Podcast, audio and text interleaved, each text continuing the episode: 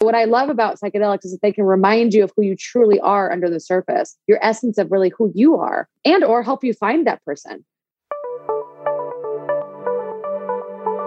Hey there, welcome to the Biohacker Babes podcast. We are your hosts. I'm Renee, a certified nutritional consultant with a master's degree in nutrition. What's up? And I'm Lauren, functional diagnostic nutrition practitioner and CHEK movement specialist. We're sisters and we're joining forces to empower you to become your own biohacker and upgrade your life. Our mission is to provide actionable steps so you can optimize your health, strengthen your intuition, and support your body's natural healing abilities. Because life is too short to not feel your best every single day. Thank you for joining us and welcome to the show. Welcome to episode 103 of the Biohacker Babes. I am Lauren, joined by my sister Renee. Hello, everyone.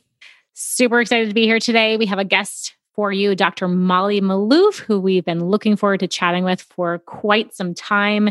We were first introduced to her work because, as you know, we're obsessed with blood sugar optimization and CGMs. And we found her because she was speaking a lot about this. She was in a lot of um, virtual conferences and she's been quite an advocate for it. And interestingly enough, she has been incorporating CGMs into her practice for a very long time, using CGMs with a healthy population, which is still kind of controversial, crazy, but now it's exploding and, and becoming quite trendy. But she's been doing this work for a while. We were really excited to talk to her about her concierge medicine practice because she is now using some ketamine assisted therapy. So she has lots to share about raising consciousness and dealing with personal trauma, even some sexual trauma with women. So we touch on a lot of different topics today. Yeah, super fascinating things that we learned from her today and and it's always great just to talk to another female biohacker. I think she's really like been leading the way in this industry for a while and like you said with the CGMs.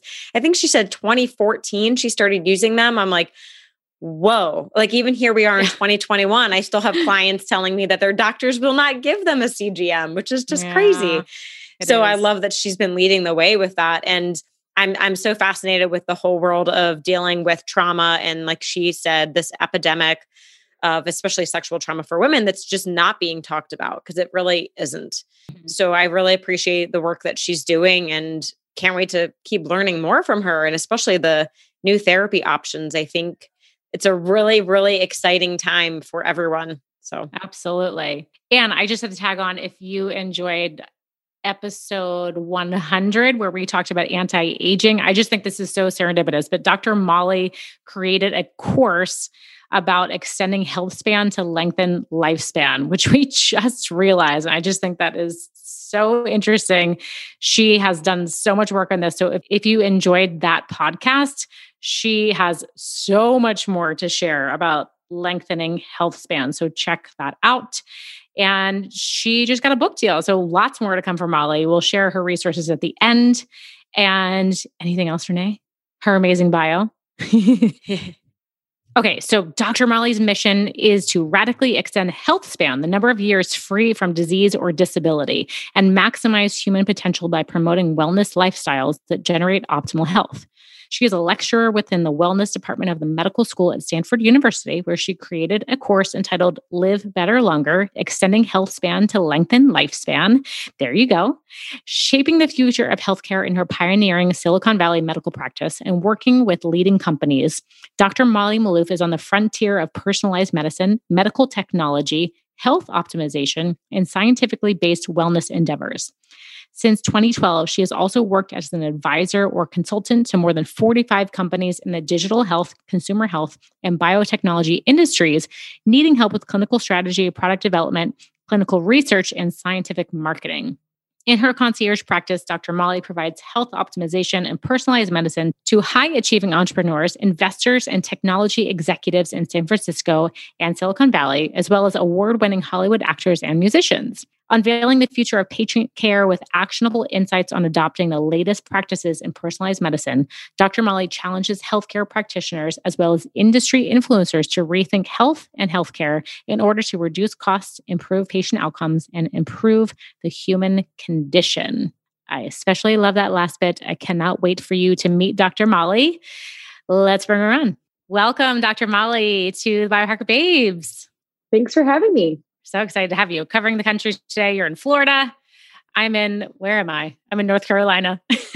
Renee's in Vegas. Cool. Where I was. We're so excited to chat with you today. We first found you because of our in, investigations into blood sugar optimization. Turns out you are an amazing biohacker. You are an incredible health investigator, always searching for answers, but keeping an open mind. We love that so much about you. And it seems like your personal health journey has really kept you on this trajectory and has also led you to your current practice of what we're really curious about is the psychedelic assisted therapies that you're doing. So mm-hmm. you took the traditional medical path. What was your journey from medical school to, uh, like, you know, being introduced to consciousness, and now what you're you're currently doing in your practice? Well, um, it's a pretty long story, so I'm going to try to shorten it. But let's just put it kind of succinctly. I wanted to be a doctor since I was a child, and I got to the point of becoming a doctor, and I found it to be, for the most part, a nightmare. mm. So I decided to sort of chart my own course and I ended up leaving my residency halfway through to start my own medical practice and work at a tech, a tech startup, which is where I ended up meeting a bunch of doctors in Silicon Valley who were essentially like doing medicine differently. So one, some of them were like being concierge doctors. Um, other ones had like a mind body element to their practices. Other ones were just doing health optimization for executives. And I realized that there was this new way of doing medicine and i didn't have to do medicine the way i was being taught necessarily i could actually think about it differently and so that's where my practice kind of emerged from i'm now in this really interesting inflection point because i'm now like taking a lot of what i've been working on over the last eight years and i'm turning all this stuff into different systems that are going to be able to reach more people so i've got a friend who's helping me turn my system of questionnaires which is about 120 pages of questions into some software I've got and and and basically turn all my laboratory interpretation, you know, tables into software as well. And then I've also um, dipped my toes into entrepreneurship. I started a supplement company last year. I'm in the process of selling it, and I'll or I'll stay on as an advisor. I've worked with like about 45 different companies in the last eight years as a advisor or consultant. So I've got a ton of experience in entrepreneurship, and I also still have a medical practice and still work with people one on one to help them optimize their health. I use a very data driven approach. I'm a very big believer in laboratory testing and continuous monitoring of different metrics. I was one of the first doctors to ever put continuous glucose monitors on healthy people. Um, in 2014 was actually the first year that I started using CGM. And now where there's like there's like 10 companies in the space that are trying to create software. So I've always been kind of a futurist and somebody who's been on the bleeding edge of what's new. And now I'm in now I'm, I'm I've got a pretty cool brand called Dr. Molly. The the full brand name is Dr. Molly Media Co. And then I've also got a book deal with Harper Waves. I'm writing a book on biohacking for women, and I'm starting a biotech company that's in stealth. Wow! Congratulations wow. to all of those things. It's quite inspiring. Really awesome. Yeah. Sounds like you're very, very busy. So thanks for taking an hour out of your day to chat with us. Yeah. yeah. So I'm curious. I mean, you mentioned yeah. Silicon Valley and you know, I mean, we follow Dave Asprey and we've seen some of the things that are coming out, but there's definitely some game changer things happening there. What what's kind of the latest and the newest thing going on?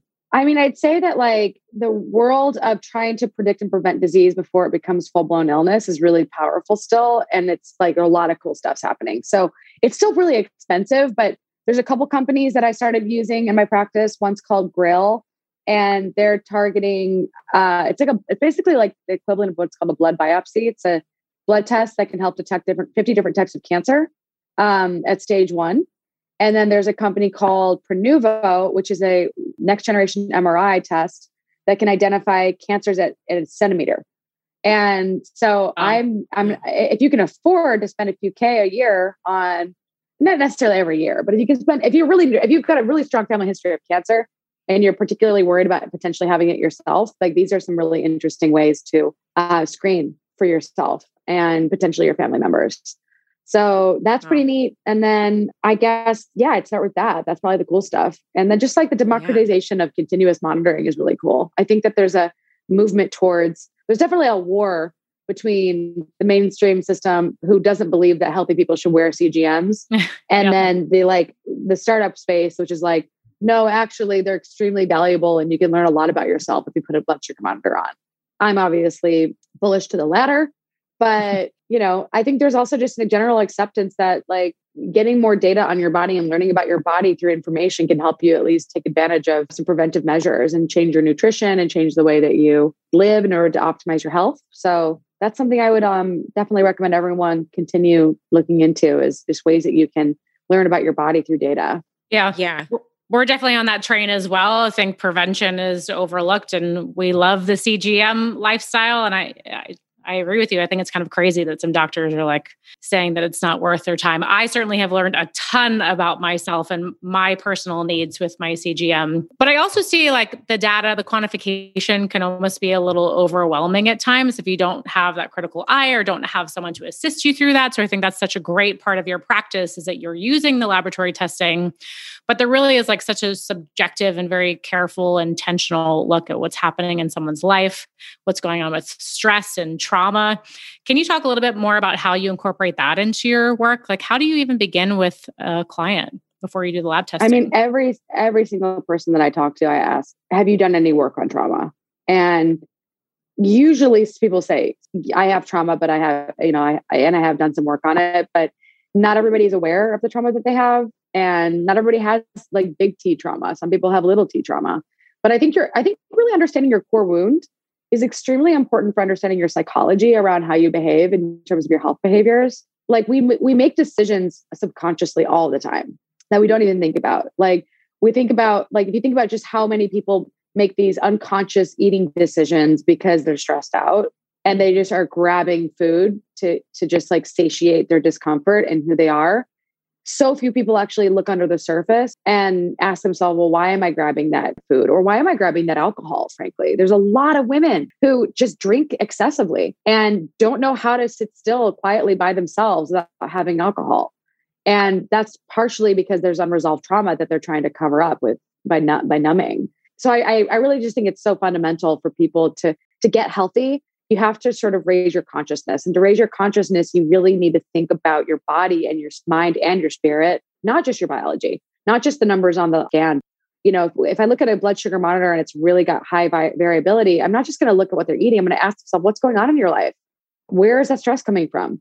You know, wh- where's the unresolved stress in your life? Wh- what can you do about that? So I really do recommend most people have a therapist if they haven't worked with one. Um, I do ketamine assisted therapy in my practice. I, I require people to work with therapists. Some people choose not to, and they do sort of self guided integration work, which is, is, still very powerful. But I think personal de- development is is and should be a, a, a bigger part of healing. So I, I recommend all sorts of questionnaires that I give my clients on, you know, how you can get to know yourself and your values and your purpose and things like that. Wow, I love that so much. I mean, it, it, can be such an obstacle to healing if you're not dealing with that. I'm thinking about a client I worked with recently, she, you know, was always grabbing for food when she was stressed. I was like, what happens if you don't? And she was like, oh man, I just sat there and cried. I was like, awesome. Wow. so, wow. so difficult. Really but feel her feelings. Yeah. It's you know? crazy what happens when you just like make yourself be still. So I'm so glad that you brought that up. So, so powerful. I mean, it's such hard work though. I mean, being able to sit with difficult feelings it was easily one of the most challenging. It was definitely the last two years, probably the biggest breakthrough I made. Not fighting against the resist, like not resisting the pain, but like feeling it all. You know, that's really that's really hard work. Not everybody's ready for it. Yeah. So I mean, I hear this a lot from people that you know, I don't have any trauma. I had a great childhood and I've had a great life. I don't have any trauma. How do you kind of open this idea to people? Is it something that comes out through the questionnaire? I mean, you may not have quote unquote big T trauma, but if I give you a, uh, like three questionnaire, I give people three questionnaires on stress. And one of them is this like, you know, Holmes-Rahe rating scale. And it's basically a scale of like stressful life events. And, and it shows you the likelihood of you ending up with a, you know, an illness in the next year. Because we know that stress degrades your immune system and, and causes you to cause people to get sick. The second thing is, and, and by the way, like a lot of people don't realize this, but success is a massive stressor.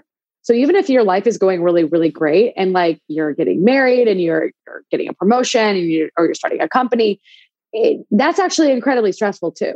Now, having low perceived stress is actually a lot better than having high perceived stress. But I think it's important to have an understanding of your sources of stress so that you can do something about your recovery. So like when I'm when I'm recovering from significant stress, I let myself sleep like 8 to 10 hours instead of 8 hours.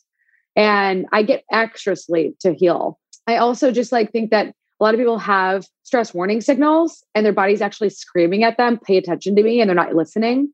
So I give people a stress warning signal questionnaire and that helps them understand oh yeah like i'm actually totally ignoring my body's signals i also have people fill out just like a general health questionnaire that I actually got from this um, Dr. Robert Ivker, who wrote this book, The Science of Survival.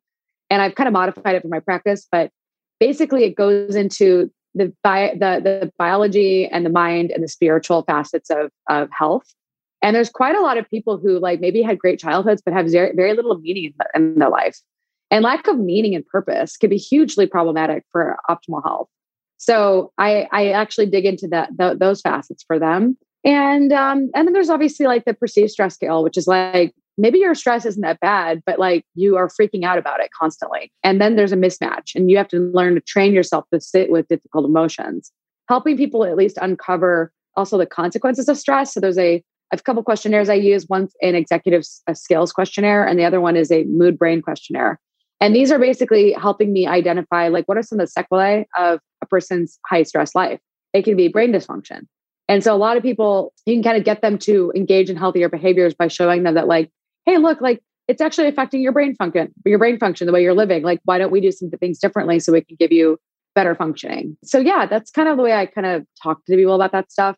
It's really also important to give people the the adverse childhood experience questionnaire because, for example, like somebody that's very close to me, I was clearly realizing they were not processing their trauma from their childhood very well. And it was really affecting their daily functioning. And I was like, can I just like give you a quick questionnaire? And I went through the ACE questionnaire with them. And they have three ACEs. And like any ACEs increases your risk for chronic disease, but three ACEs is a lot of ACEs. Adverse childhood experiences significantly increase your risk for addiction, for chronic diseases, for all sorts of problems. And this is a person who struggles with alcohol. And so I was kind of like, well, you may act like you have no trauma, but it turns out you have serious trauma and like you didn't even realize it. And you probably should get a therapist, but like you can lead a horse to water. Not everybody's going to actually go do the work.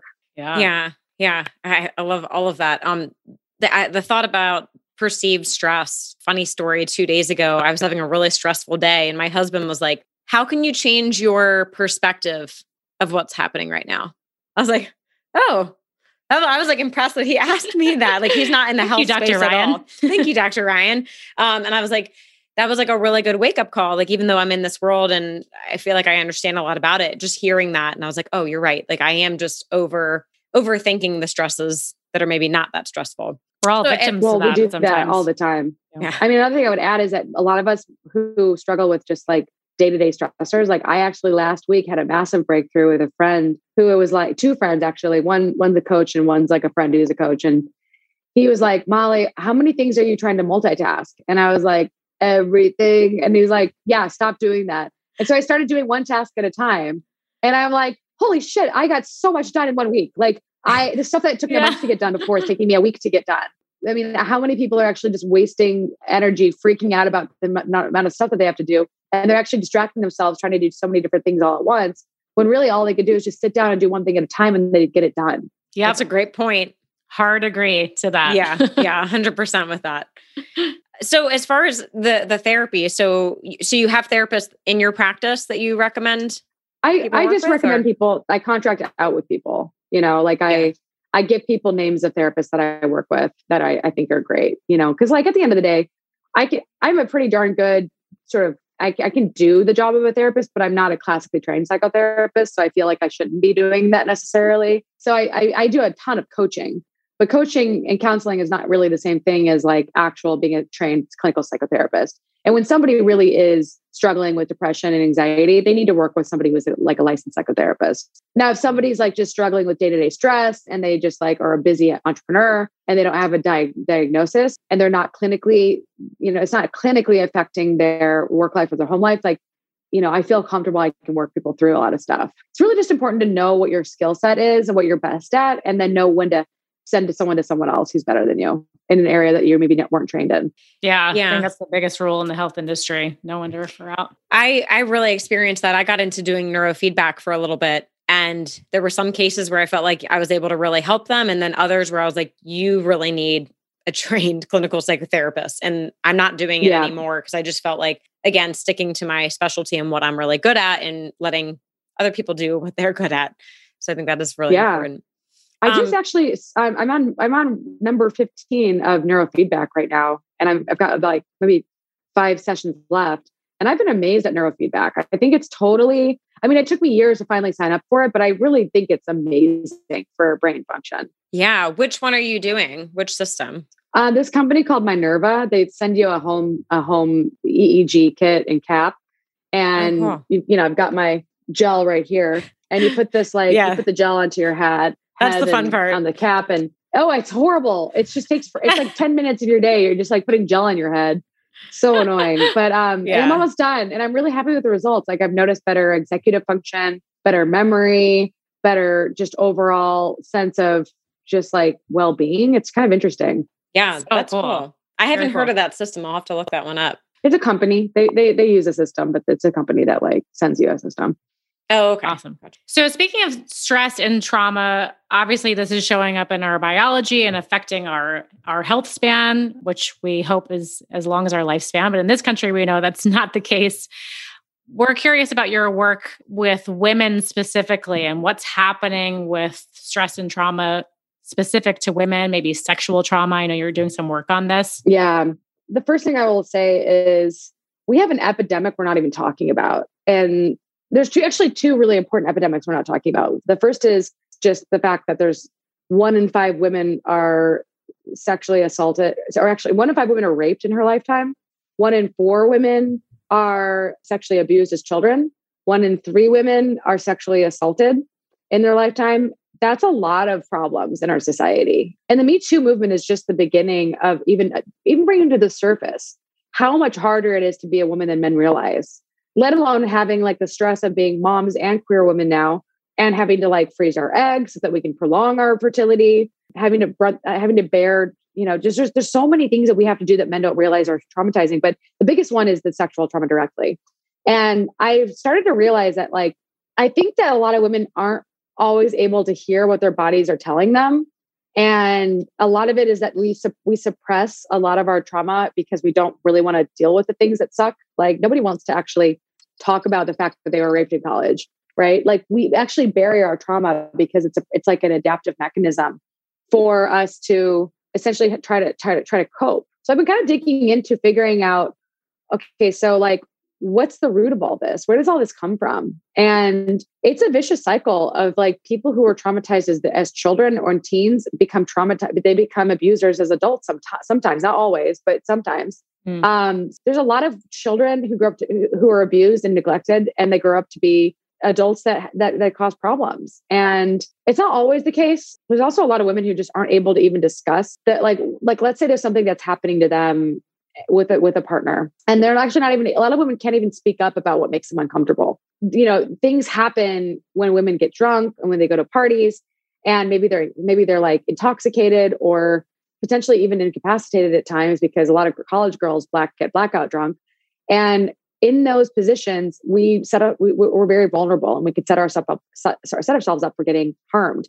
So i think that there's like a few different ways that we need to approach this problem. One of the ways is we need some solutions for actually healing the trauma. And, and mdma assisted therapy and psychedelic assisted therapy i think is one route. Another thing is is we need to actually start properly educating college girls and even men. We need to do a much more effective job at, at, at raising children and raising teenagers who don't repeat the same problems that their predecessors have repeated. We really need to build a society that just is much more peaceful and less violent towards each other.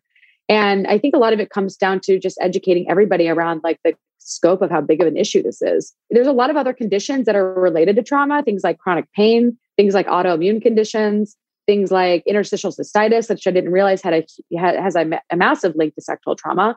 And so what I kind of think a lot of women don't get is that their bodies are often telling them things, they're their physiology, but actually underneath the surface, it was actually an emotional injury that that really or even a physical injury but typically it's like this sort of um, emotional injury that that is actually causing some disease and it's not always the case. Not every single woman who has trauma actually has physical ramifications of it.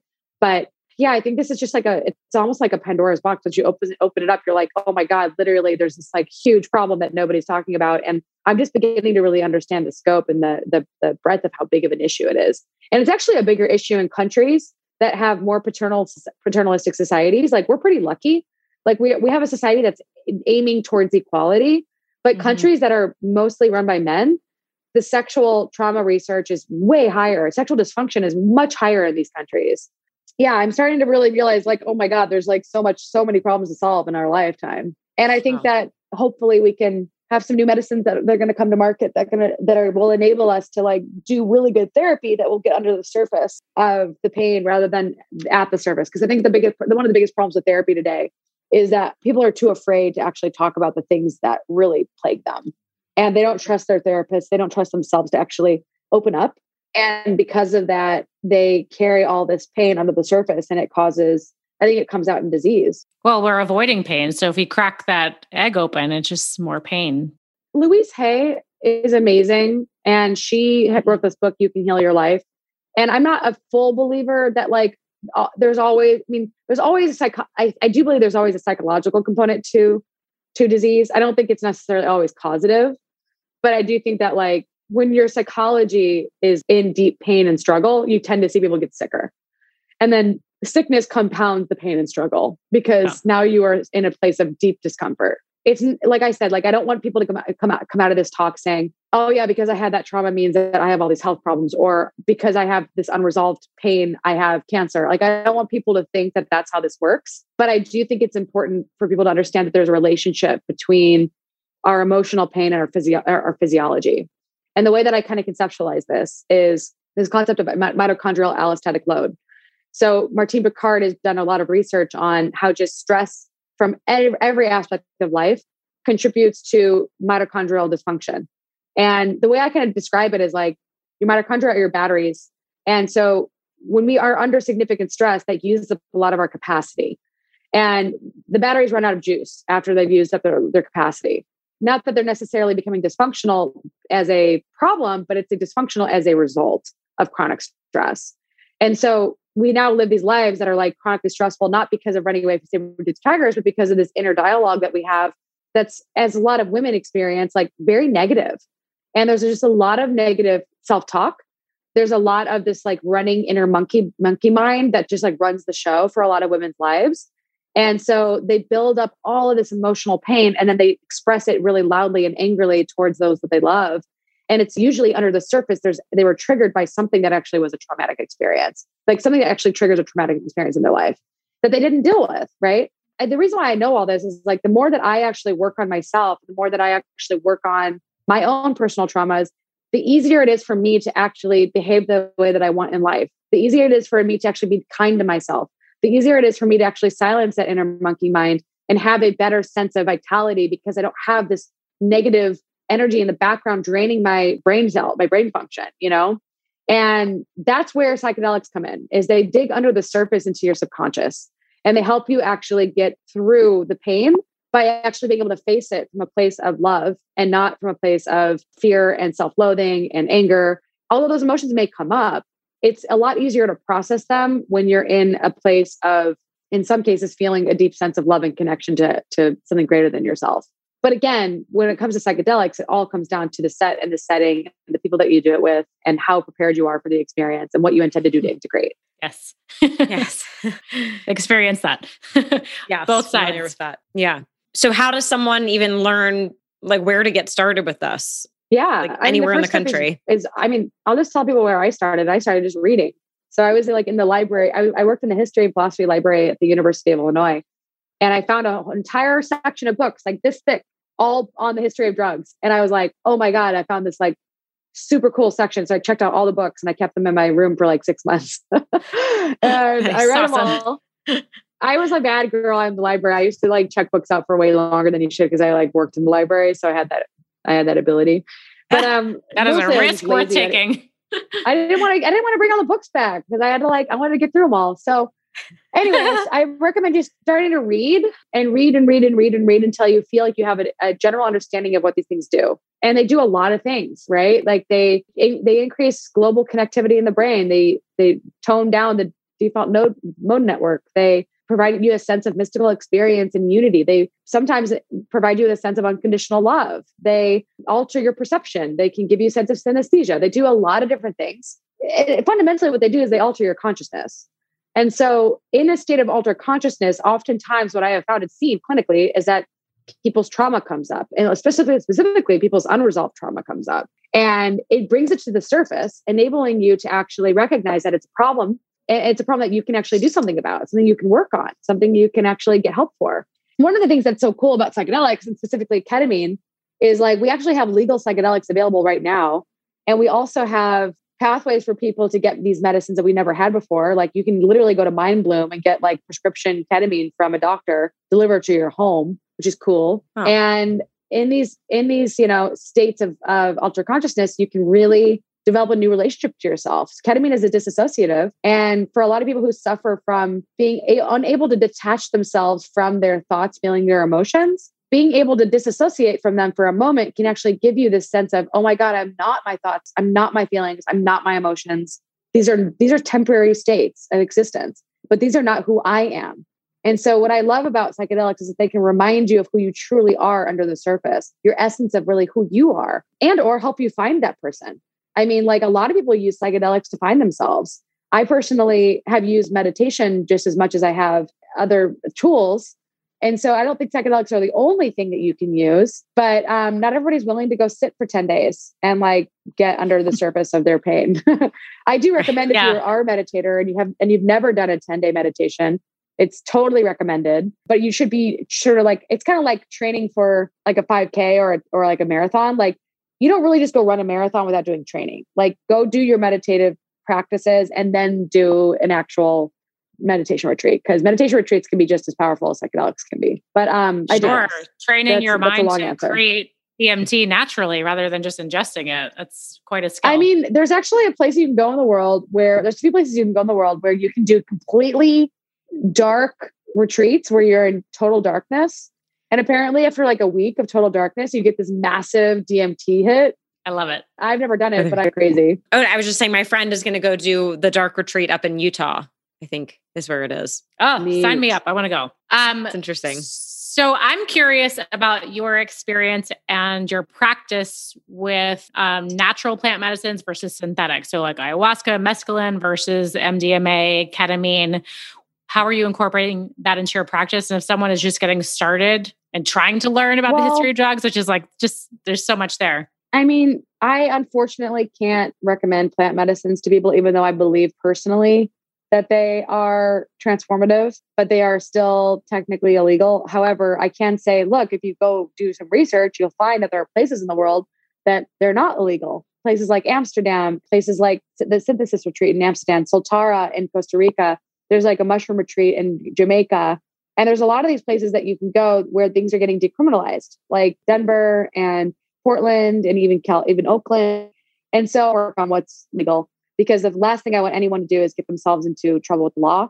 And then, you know, obviously education is really valuable, but I, I always tell people as well, like if you're going to go do plant medicine, you should choose your shaman like you would your neurosurgeon, because there's a lot of people who go down to go down to Peru and they have transformative experiences. But there's also people who go down to Peru and get totally taken advantage of by random people who aren't shamans who just claim to be. It's mm. just like so important because this stuff isn't fully regulated to do even more homework than you would do on choosing a neurosurgeon. Like really, really don't just like go land in someone's living room with a bedroom, like a living room shaman who you don't know and who's just like telling you that they're going to fix all your problems. Yeah. That's a big no no because I've seen people get harmed in that process. A lot of people just don't know how to properly dose medicine because of that, you can get you can have major problems. Like it, I mean, when people go and do iboga or ibogaine anywhere in the world, the shamans always let people know that you might die. Ibogaine is like well known to potentially cause death. So I just let everyone know that like you should really know your medical history. You should know all the contraindications between this medicine and your medical history. There's a bunch of reasons why somebody shouldn't do ketamine, for example. A history of seizures, a history of uncontrolled hypertension, schizophrenia, schizoaffective disorder, potentially borderline personality disorder, or other personality disorders may not be useful as useful. If you don't know those contraindications, you might end up going to do, you might end up doing something that that's not right for your body. Mm-hmm. On the other sense. side of that, who would be an ideal candidate, and what do you do to screen and make sure that that's the right path for someone? I mean, I I only use sublingual ketamine in my practice and I don't use it that often. So it's not like I I mean, I have a whole 20 it's like a 38 page protocol. Uh, the first third of the protocol is screening and like preparation. And then I'd say another third of it is actually pro- like the the ritual of the medicine itself. And then uh, uh, the last third of it is integration. So there's quite a lot of education that I do to prepare someone. But like I said, I don't I don't make recommendations for plant medicines, although I can tell a person that I think that they're potentially useful. I just I can't necessarily I can't actually recommend them because of the law. Of course. Yes, we respect that. So I'm just curious, Dr. Molly, where do you draw inspiration for personal development since this is such a part, a huge part of your practice and your journey? Yeah. I mean, the first doctor that really got me interested in health versus disease was Andrew Weil. He was like a big influence of, of, on my life early on. But I mean, gosh, I get a lot of inspiration from, in terms of like personal development, like I said, you know, Louise Hay kind of paved the way. She really taught me a lot about the intersection of our mind and our and our our disease states. Meditation teachers of mine have been really influential. This guy Jorge Yant, who created this thing called Vipassana, was very very influential. And I would say that, like, gosh, I mean, I re- I read a really good book called Buddha Takes No Prisoners while I was at one of those meditation retreats, and that was pretty life changing. But I'm kind of a seeker by nature. So I've always just been someone who wanted to figure out what's underneath the surface of everything. Like, what's the why behind why I would do that? and everything kind of has led me back to you know what is really health about like what is underneath what is health and it's the ability to adapt and self-manage in the face of adversity it's how we bounce back from stress it's how we are able to it's how we're able to actually have resilience and, and, and capacity to handle the things that life hits us with so i've really been on this mission to like figure out how to do that and it started with food it started with understanding nutrition because fundamentally nutrition and what we eat and what we breathe and the, and the water we drink all goes into our bodies and helps us run our metabolism, which creates the vital force that animates our life, animates our cells through the mitochondria. What's interesting is that I started learning about stress because I was like, well, stress seems to be the one main thing that actually drains that capacity. And stress isn't good or bad; it's a part of life, right? But I wanted to figure out, like, why do why do all, the doctors say that stress is like one of the biggest drivers of disease, but nobody says what to do about it? So I really dedicated a lot of time to figuring out, well, how do you master the stress response? How do you actually figure out ways to deal with your stress? And like one of the first things that I did was optimize my sleep because I think if you don't pay attention to your sleep, then everything, nothing really works. And then I got really interested in fitness because I was like, well, shit. I mean, if you don't exercise, you're not actually sending the signals to your body that you need to make more energy. So your body starts making less. And so I realized like how important fitness was. And then once I felt like I'd figured out the main drivers of biology, biological disease, I was like, so if people make the wrong decisions with their food and their lifestyle because like w- all the time, well, why do they do that? And then I realized that like society generally kind of is engineering people. It's basically a lot of the companies that sell people products and services are really trying to design experience. Basically, they're trying to make life easier and more convenient. But actually, to be really healthy, you need to make your your life harder, more difficult. and that's what's like the contradiction of health that like nobody really understands is that to be healthy, you have to do the work. You have to actually work harder to be healthy than to be that you have to work just as hard to be healthy as you do to make your life convenient. And that's a that's a different sort of mind shift is like you want to do the hard stuff to be healthier. You actually don't want to do the easy stuff to be healthier. And everybody wants the easy stuff, but the easy stuff doesn't really work. You have to be conscious. You basically it all comes down to consciousness, right? Like you have to be conscious of how you're spending your day, how much you're sitting. You have to be conscious of what you're putting in your mouth. You have to be conscious of the thoughts that are going through your head. You have to be conscious of the people that you spend your time with and how they make you feel. You have to be conscious of the environment that you're living in and what that does for your health. And if you're not conscious of any of this stuff, then you're living an unconscious life. So I realized I should probably be dedicating my existence to conscious, like raising consciousness. That's really what's behind most people living lifestyles that creates disease. Is there unconscious behaviors that have been programmed into them through the media and through advertisements to make their lives unnecessarily easy because that's what sells. And if you actually look at the people that are most successful, they are working incredibly hard all the time. They're not, ta- they're not like life is not easier for them. The people that I've worked with that are most successful are actually incredibly diligently hardworking to the point where they they almost sacrifice everything for their success. So I think the, the sort of future of what we're trying to all achieve is like, how do we create a life that's both sort of biphasic, right? You want to work really, really hard, but you want to recover just as hard and you want your life to go in and out of these cycles of really pressing your and, and, like actually trying to push your body towards challenging endeavors and challenging exercise and challenging fitness goals and challenge you know challenging yourself to eat in a way that's not the way everyone else eats but then also recovering from the stress recovering from the work doing things that make your life feel worth living spending your life in meaningful, meaningful, meaningful pursuits but spending time with people that really matter. And that's really the key of all this i think um, and that's what i figured out at least i still work too much but um, you know, I think if you have a problem of too much purpose, that's not a bad problem to have. Absolutely. Yeah. And I think we can all pull off the gas pedal from time to time. Yeah. but that's so true. Yeah. Balance. Enhancing our consciousness makes all of our choices just so much more valuable and purposeful. I think that's yeah. so important. Really well said. Well, goodness, I feel like I learned a lot today and I have so much more to learn. and I'm sure everyone listening feels that way too. So, Dr. Molly, we're going to share your uh, social media. So, Twitter, Instagram, your website, LinkedIn, so everyone can keep following you and learning more from you. Before we let you go today, we want to ask for one final piece of advice, something that people can start doing today to improve their health and wellness. Um, one thing they can do is they can put a glucose monitor on and they can actually see what's happening when they eat food. And by looking Perfect. at what what's actually happening underneath the surface, you can become aware of all the things that are actually causing damage to your blood vessels uh, through those blood sugar spikes. And through that awareness, you can create these insight moments of of wow, I discovered something new about myself. And through that awareness and insight, you can create better behaviors. So that's kind of like the sort of cycle I've, I've been really working with is like first you need to have awareness of the problem. Then you have to have some insights around how you can change and then you have to do something about it. So cgm is a really great strategy for doing that. And if you guys want i can send you my link to my sort of